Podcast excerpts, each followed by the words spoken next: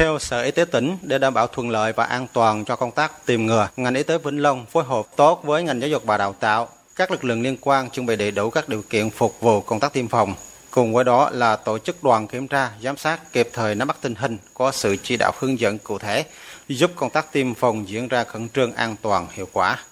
Để đảm bảo an toàn, Vĩnh Long triển khai việc tiêm vaccine cho trẻ từ lứa tuổi cao nhất, sau đó theo dõi phản ứng phụ, rút kinh nghiệm và tiêm tiếp cho trẻ có lứa tuổi thấp hơn. Đối với trẻ đi học được tiêm tại trường học và điểm tiêm được cơ sở giáo dục lựa chọn phù hợp, đảm bảo an toàn tiêm phòng và phòng chống dịch bệnh.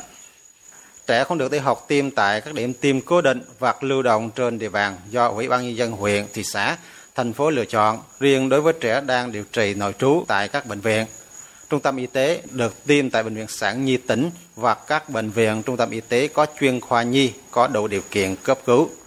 Theo thống kê, Vĩnh Long có hơn 106.000 trẻ từ 5 đến dưới 12 tuổi. Đến thời điểm này, có hơn 20.000 trẻ được tiêm ngừa. Với nhiều phụ huynh, nỗi lo trước khi con được tiêm chủng cũng dần được giải tỏa. Sau khoảng 20 ngày tiêm, sức khỏe của trẻ đều bình thường và sự an toàn cho con trước dịch COVID-19 khi được vaccine bảo vệ cũng giúp phụ huynh yên tâm hơn. Chị Nguyễn Thị Thanh Trúc, một phụ huynh học sinh ở thành phố Vĩnh Long cho biết. Trước khi tiêm vaccine cho bé thì tôi cũng lo lắng lắm.